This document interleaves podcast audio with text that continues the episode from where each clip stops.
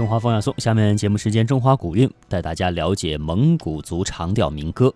长调是蒙古语“乌日听多”的意义，它是北方草原游牧民族在畜牧业生产劳动当中创造的一种民歌，在野外放牧和传统节庆的时候演唱。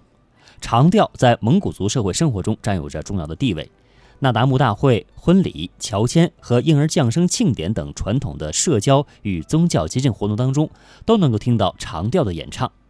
新疆地区的蒙古族长调民歌主要分布在巴音郭勒蒙古自治州以及和布克塞尔蒙古自治县等地区。长调历史久远，一千多年前，蒙古族祖先向蒙古高原迁徙，生产方式随之从狩猎。转变为畜牧，长调民歌即在这一过程当中产生和发展起来。这一艺术样式集中体现了蒙古游牧文化的特色，与蒙古民族的语言、文学、历史、宗教、风俗习惯及世界观、生态观、人生观等紧密联系在一起，贯穿于蒙古民族的社会生活之中。长调歌腔舒展，意境开阔，声多词少，气息绵长。旋律极富装饰性，尤其是以诺古拉这个意思呢，就是蒙古语的音译，它呢是波着音或者是装饰音的意思，就是以这种诺古拉的演唱方式最具特色。长调民歌一般分为上下两句，参差不齐的长短乐句以其特有的律动，保持动态平衡，蕴含着丰富的音调与节奏变化。按内容来分，长调的基本类型包括牧歌、思乡曲。赞歌、劳动歌、仪式歌、历史歌、时政歌、宴歌，也称酒歌等等。下面让我们跟随记者的采访，感受心灵牧歌蒙古族长调。让我们有请三号选手，来自吉布克村的东巴音达。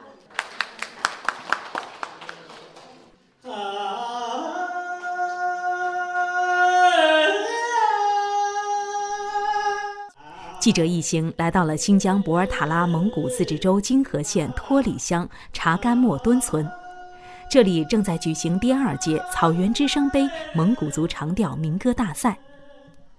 舞台上的选手们头戴绣花毡帽，身穿金边华丽的蒙古族长袍，以高亢奔放的声腔向那片土地、故乡和亲人给予深情的呼唤与拥抱。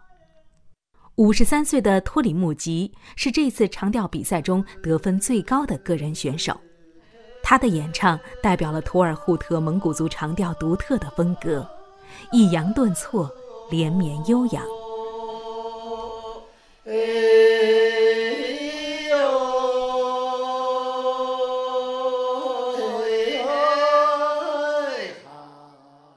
那您觉得唱长调就是给您带来的是一种什么感受呢？放牧，然后呃，起码 辽阔的这种感觉，嗯。都说长调是马背民族乘风的轻舟，那一首首长调背后有着祖先流转迁徙的故事和岁月。那些没有说尽的故事，化进了天地一色的长调中。伴随着马头琴，苍凉而低沉地讲述着这个马背民族的过往。查干莫敦村三牧场第一书记巴图孟克，我们托里乡称为这个托里镇，被称为是这个咱们的长调之乡嘛。蒙古族在咱们金河县居住的又比较多，咱们金河县呢是咱们的托尔扈特东归，就这个长调是我们历史留下的一个悠久的一种传承的一个非物质文化。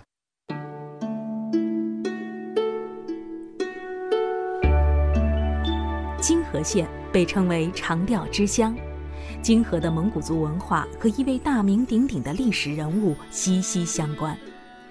18世纪，蒙古族图尔扈特部落首领沃巴西带领部族从伏尔加河畔东归祖国，一部分部族就留在了金河。祖先的歌随着东归的脚步一路前行，在鸿雁的悲鸣中，在一弯冷月下，长调声声。那是祖国和故乡的召唤，是绿叶对根的情谊。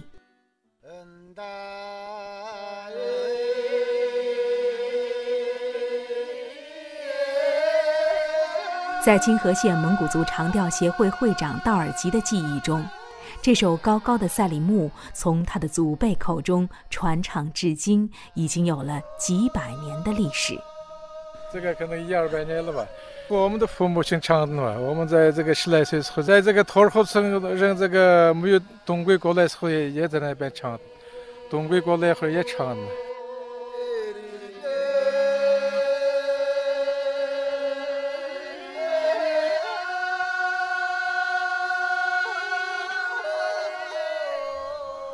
千百年来，长调已经和蒙古族人的生活融为一体。人们用长调歌唱生活，赞美自然，抒发胸怀，祈祝未来。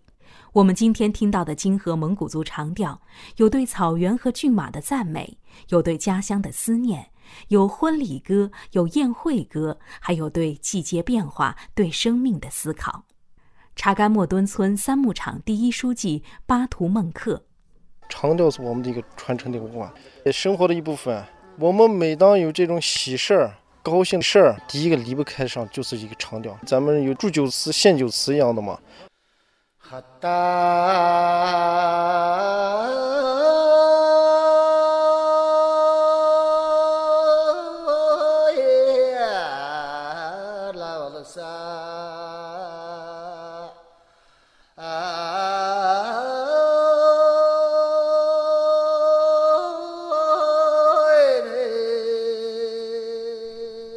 在金河采访时，我们遇到的不少嘉宾都显得寡言少语，并不善于表达。但是，一唱起长调，就立刻能够敞开心扉。所有的情感就像草原上的河流，缓缓流淌，一直伸向遥远的天边。肯在被人们称为金河的长调歌王，他能演唱二百一十多首金河地区的蒙古族长调。长期生活在草原的肯在，天生一副好嗓子，和父亲年轻时一样，一嗓子能把翻过山包的羊群唤回。肯在告诉我们，他的第一位长调老师是自己的妈妈。这个歌嘛，小时候嘛，我跟妈妈学的。那时候，那个父亲也不在，我妈妈跟我们弟弟，我们三个人嘛，在这个山谷里面嘛放牛。那时候电视啥东西都也没有，最后嘛，我妈妈嘛给我们教这个蒙古腔调，啊，晚上嘛给我们教，白天嘛我放牛，放牛出去嘛就是唱歌，那个山里面那个到处都是那个放羊的人嘛，他们一听，哎，你这个小伙子嘛唱的好的很，这样子，我在 以后嘛唱的，人家都表扬我。一会儿好好唱一下，好好学一下，这样一直这样子唱歌。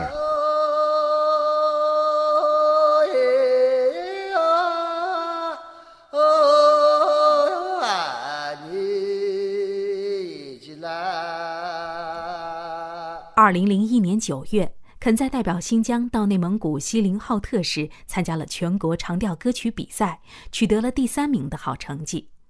二零零三年，他出版了长调专辑 VCD，他的长调开始走进了蒙古族的千家万户。也是从那个时候开始，肯在萌生了要向更多的人传授长调的念头。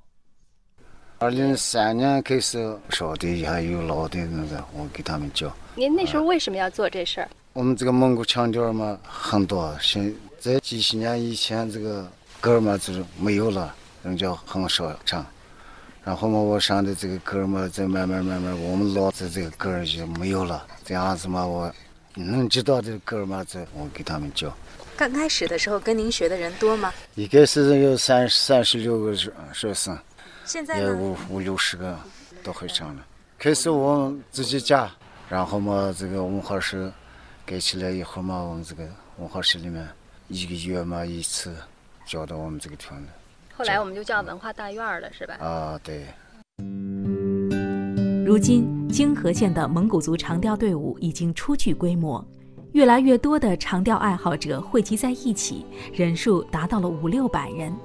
退休老人是一支重要力量，大家一边组织学习长调演唱，一边宣传非物质文化遗产保护的重要性。我叫阿巴耶，五十六。退休以后就开始学唱调。他父亲是个有名的蒙古腔调歌唱家。是跟谁学长调呢？你这个金河上有一个唱调的协会，每个村有爱好的人，像晚上也有空的时间就来唱歌那样。是慢慢慢慢，就是我们的这个会员都是到我们金河县老南大学，到那儿去也学，自己的这个村委会里面也可以学，这样学过来的。阿巴伊尔说的金河县蒙古族长调协会成立于二零一一年，创始人曲尔顿、道尔吉、肯在都是蒙古族长调的爱好和精通者。这些年，他们一直通过各种方式普及和推广长调，希望让这门艺术传承得更久远。金河县蒙古族长调协会会长道尔吉。因为这个发扬民族的传统文化，非物质文化也是通过这个成立这个蒙古腔调协会。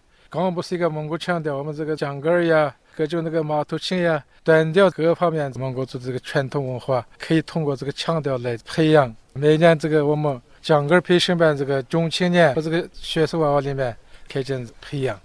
现在小娃娃电视啊、游戏机呀、啊，iPad 呀，好玩的东西太多了。他们还会喜欢长调吗？呃，我们这个小小学，呃，有每周两节课。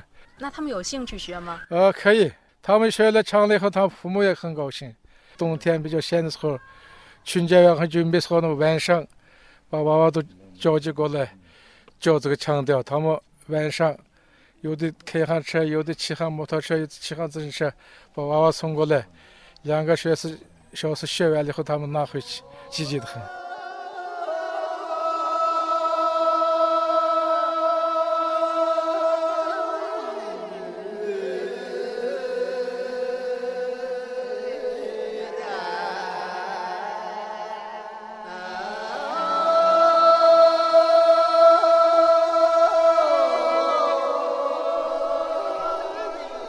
多年来，金河县长调爱好者先后整理收集了五百五十多首濒临失传的图尔扈特蒙古族长调，其中三百零四首长调是关于马的赞歌。为了保护长调文化，金河县政府还曾出资三十万元，资助金河县蒙古族长调协会正式出版了《金河蒙古族长调民歌集》十三种毛色骏马。如今，肯在也正在申报自治区的非物质文化遗产传承人，希望将蒙古族长调发扬光大。我们的这个年轻小小娃娃以前能知道的歌嘛，我全部给他们全过，一代一代一代的。多少往事在歌声中掠过，多少风景在歌声中飘过。这些图尔扈特的后人们，在浩渺的时空里，动情地吟唱着他们心灵的牧歌。那悠扬的歌声里，有苍茫的过往、富足的当下和美好的远方。